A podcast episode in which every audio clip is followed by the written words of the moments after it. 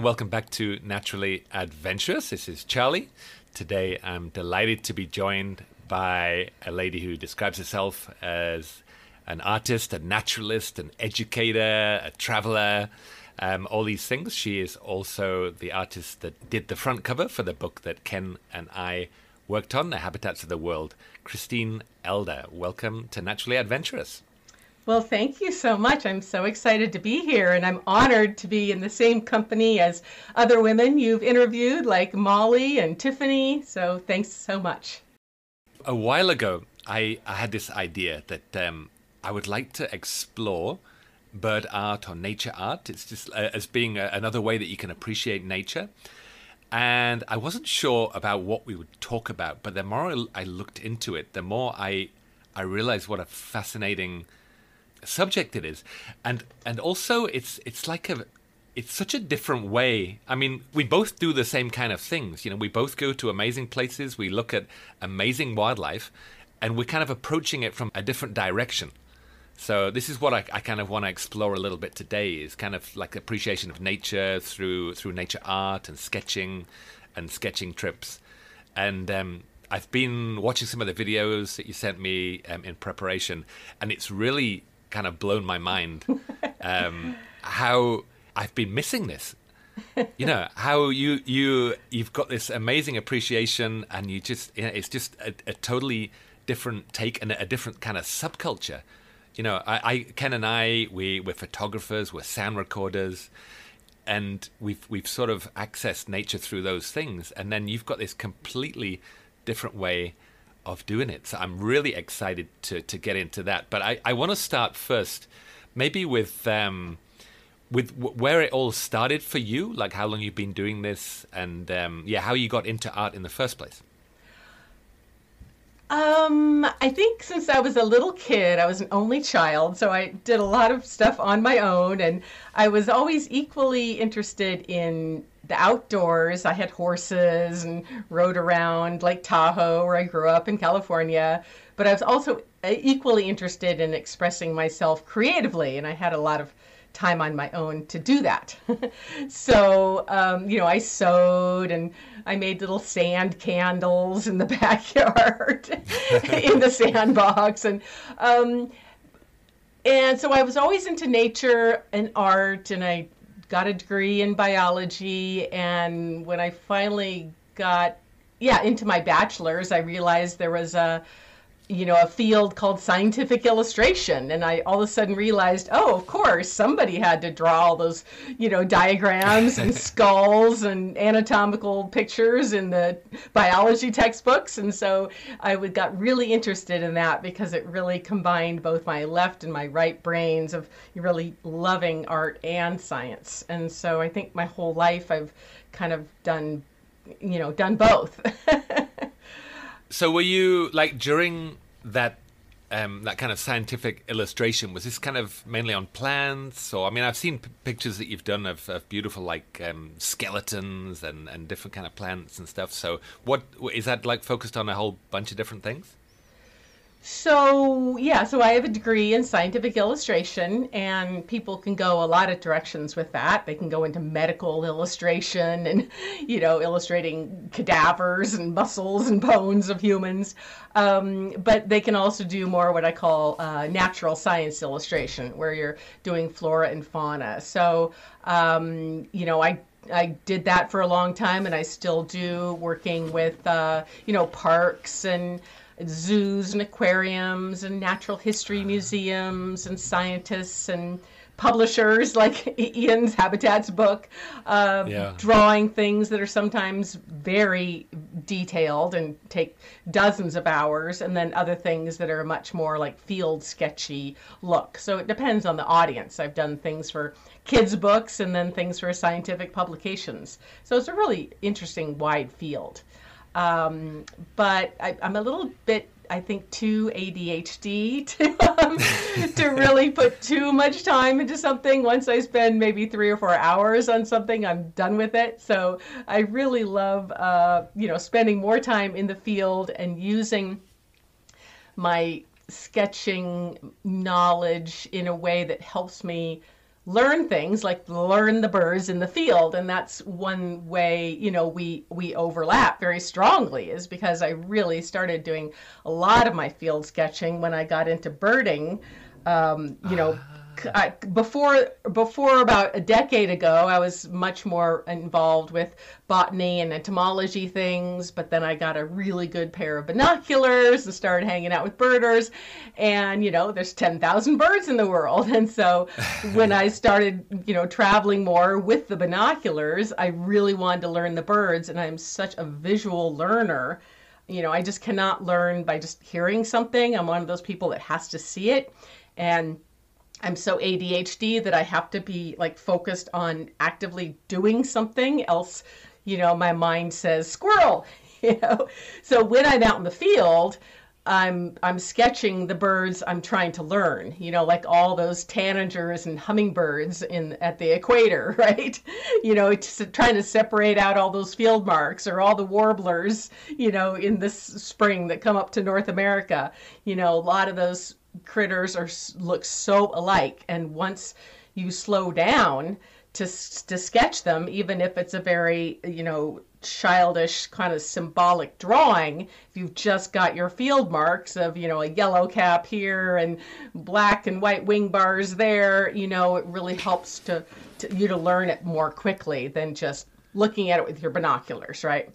And it gives you you know deepens experience for you when you're in the field i think because you come home and you have something to look at you know as a memento like like the um, field sketchbooks on my uh, bookcase. So i was watching one of your like workshops and you you were using some some templates for some and then putting in the putting in the colors in the field like i think with the warblers you would take these and you would sort of add the colors like when you were in the field. Right and the tanagers yeah. in in equate and the tanagers, in uh, ecuador. Uh-huh. yeah. You, yeah trying to do, separate all those out. a very a very kind of rough shape and then just try and just get the colors in. Right right because that's the, what differs the, you know when you've got 20 yeah. or 30 you know, warblers in North America or hummingbirds or tanagers in the tropics, they're all the same shape, but it's their color patterns that are all different, right? so the question that popped into my head when I saw you doing that is why not just take a photo or like look at a book or something like that? But then it comes into this thing of of using it as a learning skill. You you ask a photographer that's just taken a, a pictures of a bunch of tanagers, you know, what colors its tail, what colors its wing. They they they don't they wouldn't have a clue because they've just taken a picture and moved on to the next thing. So I think that's probably where that difference lies between like somebody that's into photography and somebody that's into like nature sketching, right? Well, and you as a photographer know that it's so dangerous nowadays with digital photography that you uh-huh. you end up with a you know a thousand pictures of each species, and you know you, you got to look at those when you get back home from a trip. And so your sketchbook is immediate, and you can see right there on one page you know all of the right. all of the species on one page where that you're trying to compare that you might get mixed up because you know, again, they're like the Hummers, their bill length is different or their tail length is different. I was on a plane coming back from Kenya. Um, this was maybe three or four years ago. And I was just, I'm, I'm always editing photos on a plane, and I was just madly editing all these photos. A guy, the guy that was sat next to me was looking over my shoulder. And he was like, "Oh, there's some nice photos," and you know, it often often happens. And then he said he was a he was a wildlife sketcher, and he'd just been doing a nature sketching trip in Kenya, and he pulled out his his stuff that he'd been doing, and it blew my mind. And you know this guy. This is Jack Jack Jack, Jack Muir. Oh, that's so yeah, funny. You guys were on the same plane. Yeah, yeah. We, we were sat next Jack to each other on back. the plane. Yeah. yeah, I know. You mentioned him in some of your your workshops, and he pulled out his stuff, and I was looking at it, and his attention to detail really, really impressed me. He showed me a picture of some storks that he'd been sketching at this swamp in Kenya. And he was the things that because you guys as well as like sketching and adding colors you're also making little notes sure right? sure yeah diagrams and notes and anything else that can help you because you know again yeah. maybe something is flying too fast or the be- behavior changes too quickly and so all those written notes help or if you don't have your watercolors or other color media you can make little notes about the field mark colors uh-huh. So yeah, that that's really important. So you know, it's not just about nature sketching, and it's not art. Uh-huh. Art. You know, people like us like to think that it's just. Um, you know, using using a pencil and media in a different way. You know, like we grow up it, um, knowing that you use a pencil um, to learn how to uh, write letters and that you write you know, you know you learn the letters of the alphabet so that you can communicate with people and and learn things and express things and you don't judge yourself on the quality of your calligraphy usually right it's just sure, a means yeah. of remembering something exchanging information and so that's what we think about when we're nature journaling is that it's just another way just like all of the uh, naturalists before us before there was video and you know cameras and all the other technology you know all the great explorers from you know humboldt and audubon and Maria Sibylla Merian and, and you know millions of, of, of, people that were beginning to travel in the great age of exploration for the last 500 years, right? They had to use hmm. notes, or Lewis and Clark here in North America.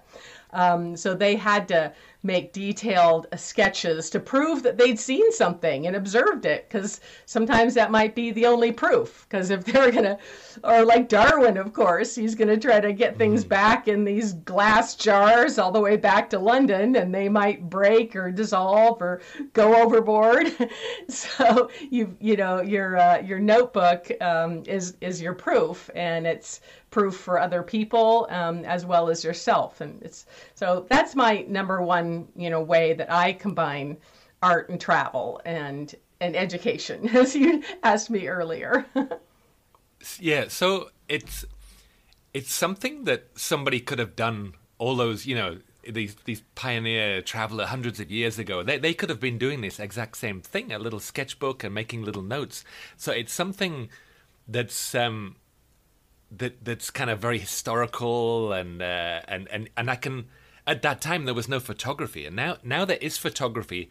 And somebody might ask is is this still necessary? Do you have to do this? You know you've got all these other means. You can take videos. You can take photos. But I yeah, the sort of you know playing devil's ad- advocate. You'd be like, you know, well, you don't need to do this anymore. But but it's, it's not still, engaging your mind as much as not, when your exactly, hand yeah is uh-huh. actively uh-huh. you know you don't remember something until you do it right there's some saying uh-huh. about that right you know we we learn more when we do it and so the act is just as important and so like when i'm teaching nature sketching and journaling i tell people that you know it doesn't really matter what what ends up on the page it's the uh-huh. time uh-huh. you spent doing it that puts that information uh-huh. in your brain. And so, yeah, mm-hmm. a, a, bird photographer can click off, you know, a thousand shots in five minutes. Um, but again, like you said earlier, they're going to remember where those field marks are and, you know, really focusing long enough you know, and you know, you lead birding tours, and I've co-led them before too. And so many people just want to see that bird, get it in the scope, and they're done and they're off, right? But if you ask them at lunch, you know, when you're going over the list, if they remember those field marks, um, they're going to be like, no, it was kind of orange, wasn't it? Or I don't, I don't remember, but right. And so, but the act of yeah, actually doing yeah. it is going to uh-huh. cement it in your brain. yeah, I think that's that's a really nice. And and do you do you find your your like field sketching makes you a better birder in a way? Well, yeah. I mean, like I said before, that's when I really started bringing my sketching into the field is when I was trying to learn birds and when I had finally got a nice pair of uh, binoculars that I could um, really combine those two and then start separating out those birds with that act of, of drawing them. I've never done nature sketching in the field. I think, or, or very very rarely. I've done a lot of. I I grew up um, drawing birds and painting birds and painting wildlife. And recently, and during the pandemic, I got back into art. Yeah, I love And, your um, Instagram posts. Yeah. Yeah, and thank you for your support. Really, it's huge. I, I wanted to ask you another thing: is uh, how do you take criticism as an artist when people kind of critique your stuff? Are you quite sensitive to it? I don't know. I don't get a lot of criticism. Oh, you maybe must. I mean, maybe I must- don't you- ask for it. I don't know. Right, but you put stuff Um, you put stuff out there for people to see, you know, and that takes a certain amount, especially when you're just get, getting started with art. It takes a certain amount of bravery because some people say, "Oh, that's wonderful." Other people will just say, "Oh, that's," basically they'll just say it's no good, or you know that, and and it's for me, my from my personal experience, I'm extremely sensitive to Right. criticism, and and I think that's partly because you put if you take a picture, a photograph, it takes you a few seconds and you put it up. If it's no good, it's fine. You just take another one. But a painting or a picture, you put so much of yourself into it. I feel like you kind of leave part of yourself in the picture.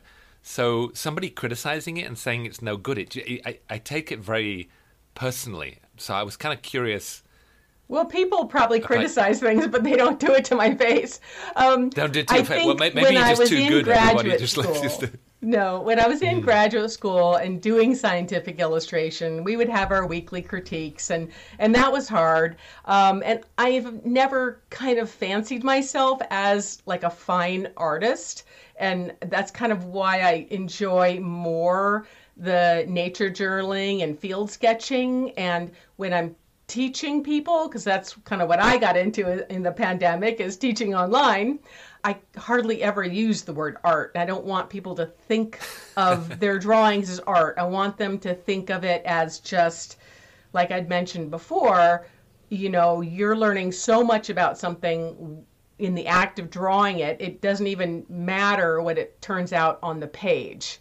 And that, um, you know, you will eventually you know your the quality of what is on the page will eventually catch up with the number of hours you've done something and and worked Right. on a certain species you know like i've gotten pretty good at hummingbirds because i've spent a lot of time in the tropics so you know but if you've just never drawn a wildebeest before or something you know it's not going to be as accurate so you know it's it's just it's just um yeah, you know, so I just like to take the word art out of it and Right. and I always put myself my work out there as, hey, here's an illustration of this and it's be, it's just talking about, hey, these are some birds I found in in Ecuador and isn't it cool that there's such huge species diversity of hummingbirds in Ecuador, you know?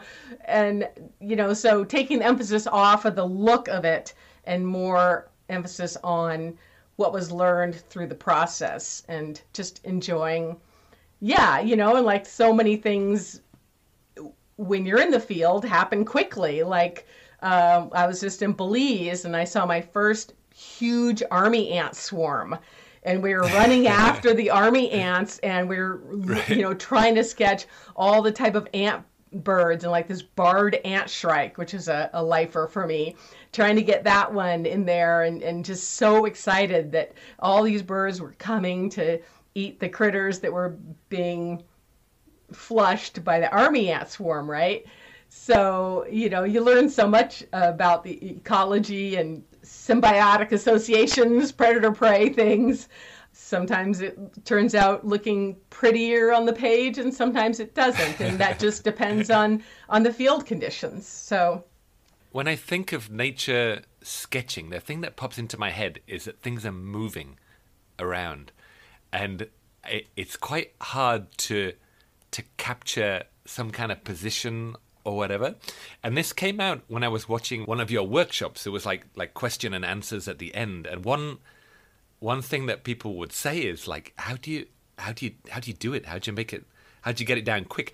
And and what what I thought was very funny was that you, you did some of these like um what, what what did you call them like a sort of trial sketch so you put like a video up on the screen and people could like have a little practice Yeah. sketch you did one of the uh, the wingbarred manakins in Ecuador and you did another one with uh, with sloths you had like a t- uh, like a two-toed yeah sloth yeah And then somebody commented at the end was that they were even struggling with the sloth at the It was end. going so slowly. I was like, if you're struggling with a sloth, then you know what what chance do you have with somebody that something that's moving like like way quicker?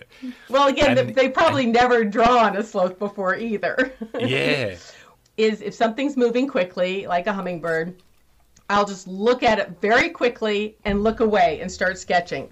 Because, I, like, I've almost taken a snapshot of one position. right.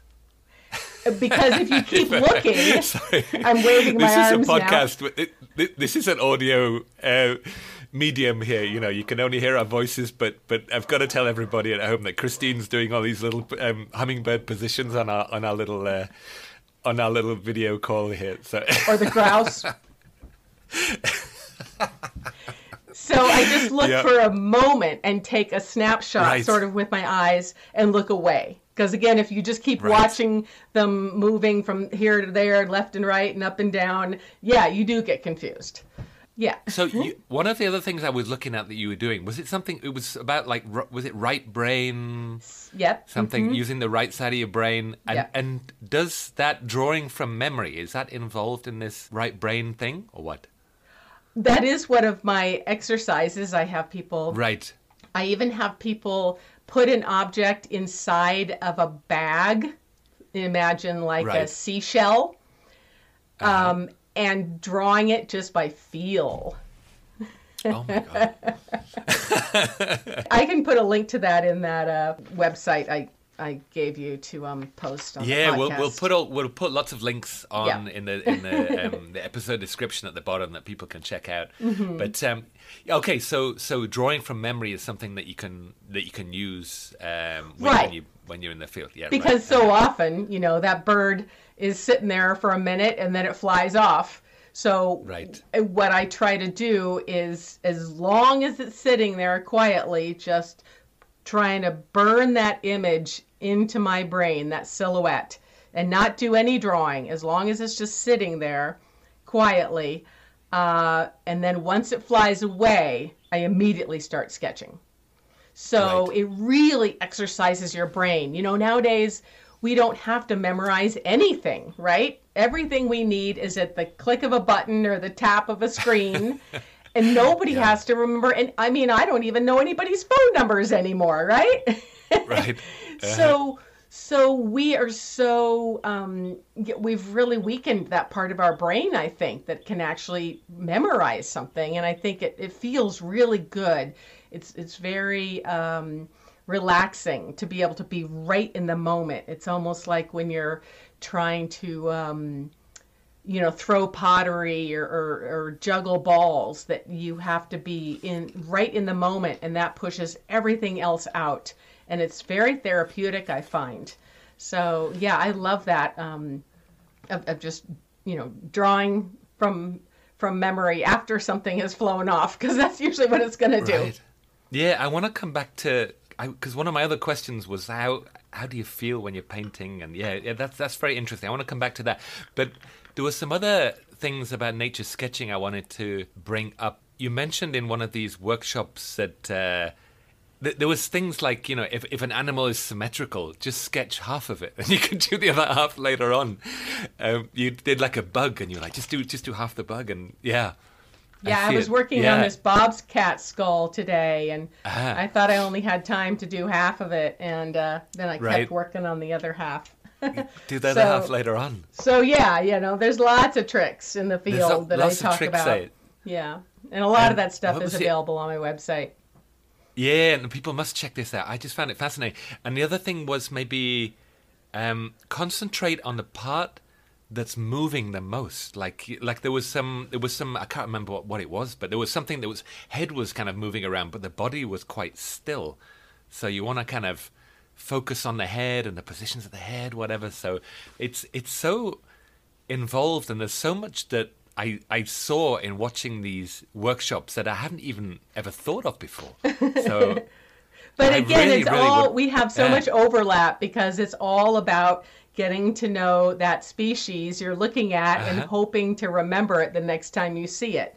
So it's just two different ways of doing it, and it's very complementary. And you know, I encourage everyone who's uh, you know a budding naturalist or especially a budding birder because that's Uh-huh. you know a big hobby and because there's so many species especially when you start getting into the tropical latitudes um, that you know any kind of little sketchbook out there and it doesn't matter how rudimentary your sketches are just the act of writing it down. Even if you're just writing down yeah, it's got a you know a white crown and it's got a yellow bill and you know here's my little uh, you know kindergarten outline of the bird. It's still gonna put you in the moment and and improve your birding. I, I really will. Yeah. improve your the the, That's the speed that you'll learn just like learning a new language you know i, I know you're Yeah, a, a sure. polyglot right and Yeah, to learn yeah. a new language you've got to really be using it you've got to write down those words and see them and hear them spoken in their native language and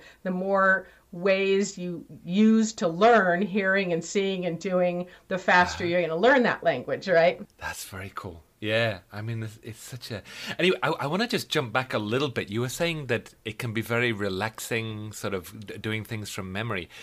I, when I got back into art during the just at the end during the end of the pandemic, I would usually devote about two to three hours a day for art, and this was maybe maybe the la- the last three months. Um, and I and I thought, you know what happened? I was chatting with with Ken, and I was saying, "Oh, I'm interested in art," and and Ken said to me, "If if you don't do this during the pandemic, you're probably never going to do it." And and the and the thought, and it really shocked me, and the thought that I would never paint again, never draw again, it shocked me. It scared me in a way. And I thought I've got to do this. And I thought, okay, I've got some time now. I'm going to do it every single day. Set set a rule. I'm going to do one picture a day, and I'm going to put it up on Facebook, whatever. And then that's you know that's that went out to people like you and you know family and friends, and and pe- people gave me feedback on that. So I spent this two three hours a day doing art, and it you know during the pandemic it was quite stressful. There was a lot of you know you're worrying about money you're worrying about the future you're worrying about so many different things. And it was my little bit of paradise at the end of the day where i just blocked out everything else and i was only thinking about my art and when and, and i focused 100% on that and just just forgot about everything else. And it was it was amazing therapy. It was absolutely amazing therapy just to focus on that one thing. So that was really special time for me every day.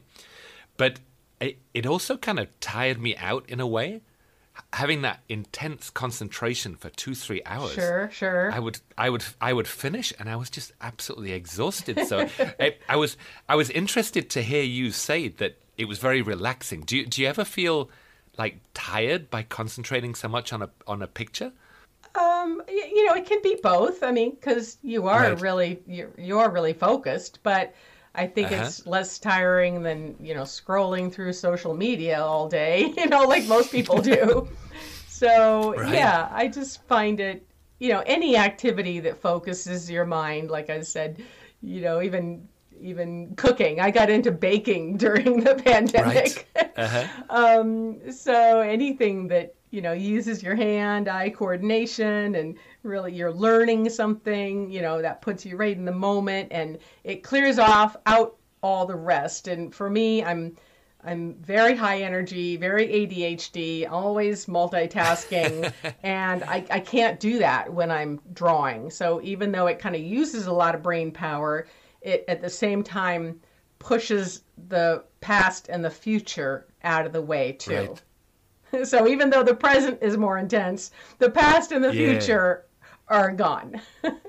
I think I kind of got into it during that time that I was that I was painting, and I think I think maybe in the beginning I was concentrating, but I think then I would also I would also kind of listen to some music or even just put something on in the background that I could listen to at the same time. So I was kind of multitasking a little bit. Do you when you're working on art at home? Do you ever listen to music or have anything else going on, or are you just kind of concentrating in silence? as long as there's no words. Um, Ah, Okay. So I actually listened to a, a couple of um, live webcams on YouTube of like African watering holes. Oh, and really? you, you just hear the uh, elephants coming and going and the uh, yeah. right right right and all, all those guys that's very relaxing but I, I can't hear words while i'm while Right. i'm drawing so i feel I'm, sorry uh, for my students who have to listen to me but they seem to be Yeah, able right. to finish their sketches because they always show them to me after class but it's it's kind of hard to hear or words or say words when you're drawing because it's the different part of your brain i think That's fascinating. I, I was a little bit I don't want to say I was naughty, but I I I kind of got into a little bit of like binge listening to Netflix while I was painting. So I would I would have maybe uh, yeah I would I would be concentrating on that and then I would have some I would have something that, I, I seem to be able to it didn't distract me having words didn't seem to distract me. Um, Yeah, it- I'm it very stopped me from distractible. sort of really yeah maybe maybe it's just I think it's probably different for everybody. Everybody has a different like method of of um, doing the same thing. yeah No, that's um, that's fascinating. So um, another, I wanted to get into a little bit more about these nature sketching trips, these journaling trips. Um, I was listening to you talk about the preparation for these trips, and like I've I've sort of honed down my preparation for birding trips. You know, I've I I have my binoculars here. I've got all my like charging cables. I've got a spare one of this and a spare one of that and a laser pointer here. And I've I've really kind of honed down what I do. And then listening to you talk about um, putting you know your two art sets in this bag and your one art set in here and and filling your palette and um, and and letting it dry out. And you you showed this picture of this palette that you just kind of filled before the trip and and the blue had like leaked all over the whole palette and it was just cobalt it turquoise, was so funny naughty cobalt turquoise. no, yeah, and and I thought it was so funny because it was kind of similar in a way to I to to what I do with preparing for my trips, but it was just kind of totally different as well. So that I found really interesting. Well, I over prepare, and sometimes I'm teaching when I'm traveling too. So I'm trying to bring ex- lots of extra sets of things. And if I'm Right. traveling for a long time, like I was just in Costa Rica for seven weeks in May and June, so I wanted to make sure I had everything because I do remember the first time I went to Costa Rica, I had a favorite pencil and I used all of that same pencil until I only had a little stub and I had to tape that stub onto a longer pencil so that I could keep using it. So now I travel with about six of that same brown colored, very thin Prismacolor pencil. Um, yeah, you were saying you know, you know take take plenty of supplies and like. There, there was even things like you know bring a sort of high quality pencil sharpener so you don't like sharpen your pencils too much and run out and it was it was just fascinating it was just like a totally different subculture and a totally different way of preparing for a trip Well, but also, I don't want to intimidate people by thinking you need a lot of materials because, again, it's, Right. it's not about materials. Really, 90% of the time when I'm out in the field, I just have my hard covered sketchbook and my, um, you know, one of those um, colored pencils that doesn't bleed. Um, and doesn't smear like a graphite pencil. and maybe my, you know, six color watercolor set and my little uh, water brush. Uh, so I really do 90% of the time keep it very simple. But again, if I'm traveling for a long time and staying at a lodge and maybe creating paintings for commissions or something to sell while I'm there, you know, then I'll have a lot of extra stuff because, you know, you just can't get refills of of uh, sure cobalt blue watercolor in the neotropics or 90% of the places you travel right so um, i'm just So yeah I was um I was fascinated by you were talking about the preparation um, that you do for trips, and you were saying to think ahead about what you might be like sketching and painting, and think of the colors and make sure you have the correct colors. You know, like for for hummingbirds or flowers or whatever. So yeah, Right, and also, um, you know, again, if you're going to be using sketching as a way to learn the critters, like say you're going to go to Kenya for this first time, since you were mentioning Kenya, um, and you've mm. never been to Africa, you might spend some time beforehand watching YouTube videos of, of African wildlife and, and getting used to the proportions of like a zebra compared to a wildebeest or a hartebeest or you know uh, you know all those members of the cattle family too. Um, you know, um, so getting used to those proportions of different major groups of animals. So when you get there, it's not so much to learn, right? So you've got right. a little bit of that down. It's not the, you know, your first rodeo, right? So and, and you were saying, I think you recommended that as um, something that could help people help people speed in sketching in the field was if, if you're kind of already familiar and you've practiced on those things and then you'd be able to to sketch them quicker Right, you know, just like people yeah. um, who go on your birding tours, they download mm-hmm. the the list, the bird list that they're going to see, and they probably study it, right? And they yeah. they look uh-huh. at they buy their guidebook beforehand, and they get all excited, and they try to separate out all those familiar looking species, and figure out what they need and what they've already seen. So, yeah, it helps if you've done some preparation so you're not overwhelmed, especially when you go to the tropics where there's just such high species diversity. so, I, I guess something that might differ from on, on a sketching trip rather than a birding trip is that you, you need to be kind of close to stuff and you need to have some probably some repetition. So I guess things like feeders and uh, and and and setups where you've got those, you got the repetition and you got things a little bit closer to enable you to to sketch, right? Yeah. Um, so you know, it's nice to stay at birding lodges uh, and other wildlife focus lodges that do have you know scopes sitting around and guides with you know nice. Um, nice binoculars and lots of feeders and fruit feeders and hummingbird feeders. So, yeah, but also, you know, you can learn a lot by sketching things that are a little bit farther away. Uh, you know, lots right. of yeah, people seem to want to have something right up close so they can, you know, uh, count ah. count the number of primary feathers or something, right? Sure. But you know, so many species have these characteristic silhouettes, even if they're sitting on a snag a hundred, you know, feet away.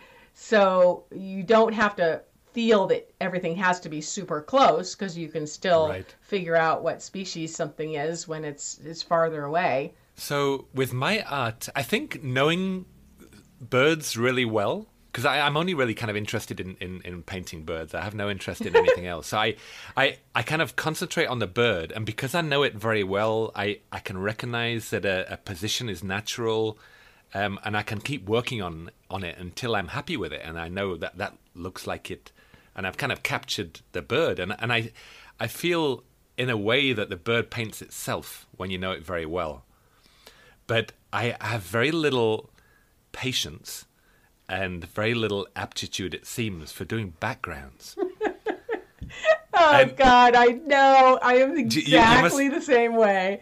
It's like that's no, just, I don't know, that's you, just extra stuff. Who cares about the background? yeah, but the thing is, what what you have um, which is amazing and you include in your work, is this ability to accurately portray plants. Like you, um, you sent me some of these beautiful pictures that had like a close up of the bird, like this, um, like a, a, a, mountain toucan from Ecuador, and then in the background, you know, you, have got these beautiful bromeliads, and you've got these very accurately drawn plants that you're able to do, you know, because you've got this, you know, had this training and this practice of of, of, of putting those in. So that's I found that really a lovely thing with your work. It's just not, it's not just the subject of the bird and a branch. You know, you, you put it in perspective. Right, right. And you as a bird photographer can probably appreciate that too. It's that it's nicer when you get a photo that has enough of the background so it can really set it in that background, like in that um, you know, those foggy uh, cloud forests. Um, although those mountain toucans, it wasn't foggy that day, so the bromeliads were. But you know what I mean? Like, so you know, whether it's the hot, harsh sun of the Sonoran Desert or whether it's foggy cloud forests, uh, you know, setting that animal in its habitat helps. And you know another reason I do so much of my sketching in the field is that it it informs my finished paintings that I finish back in the studio like some of the things I, I shared with you. So when I can really get some accurate um, behaviors of, of birds with their habitat and with each other and and and I can you know get the habitat again because you know, you know, adding in say those orchids and bromeliads and all those amazing mm. epiphytes that you get in the lowland and, and rainforests and cloud forests, right? So that um, you know, it just it's just yeah, paints the whole picture. But I, I uh, mm. being ADHD, I don't have much patience for backgrounds. I would just rather paint the darn bird. yeah. So yeah, I like those um, kind of field guide kind of paintings. okay, Christine, I think we're gonna leave it there for today. It's been amazing having you on. I've managed to ask you a lot of the questions that were, were in my head um, that I wanted to know about you. Um, I wanted to say a huge thank you because you were very. Um, I told you that I'm very sensitive to criticism, but I, I, I also love to get encouragement from other people, especially informed encouragement. And having positive comments from you was very, very uh, encouraging for me. And also, just in the last couple of days, looking through some of these workshops and stuff that you've done, my my mind is absolutely racing, absolutely racing about the about the possibility of doing this. And this this may, you know what? I, you know where I'm going in a week's time. I'm going to the Falkland Islands. Oh, very cool. On a birding on a birding photography trip. We're going to spend days like looking at penguins. I'm going to get bored of photographing those penguins yes, after about an yes. hour. Yeah. So I am going to take some art supplies. I don't know what the other p- photographers are going to think about it on the tour, but I'm going to sketch some of these penguins. Yay! Um, and, I'm so and, and, and yay! you have great. totally in, you have totally inspired me. I'll be watching for you fo- posting those on Instagram. Yes, you, have totally inspired me to to do this now. Um, so I'm really really excited about that. So thanks so much for coming on. It's been a, a, a great discussion. I've I've begged and pleaded uh, with you, and you've agreed to come back on again because I really wanted to cover some of the amazing places and the experiences you've done. So we're going to do a second episode, alrighty, and um, about that. So um, this has been this has been great. Um, we always finish with a natural sound, and we have agreed to uh, do a natural sound of one of the the uh, the species. So what what are we going to listen to at the end here? the plate-billed mountain toucan from the cloud mountain forests I, of Ecuador. I don't know if you know, I used to live in Ecuador. Mm-hmm. I used to live in a place that had plate-billed mountain toucans. So this was like my alarm clock. I would I would wake up in the misty mountains, oh, and they have this kind of like hon- honking, croaking sound that's just, and it often comes through the mist, you know, and these bromeliads and the mist and the sound. It's very special sound for me, so I'm really excited oh, to play oh, this. Fabulous. So thanks so thanks so much for coming on, and thanks, I'm really Charlie. excited to to chat more. Okay, thanks okay. for uh, thanks for joining us. Okay. Yeah, thanks everyone for joining us, and we'll catch you next time. Ciao.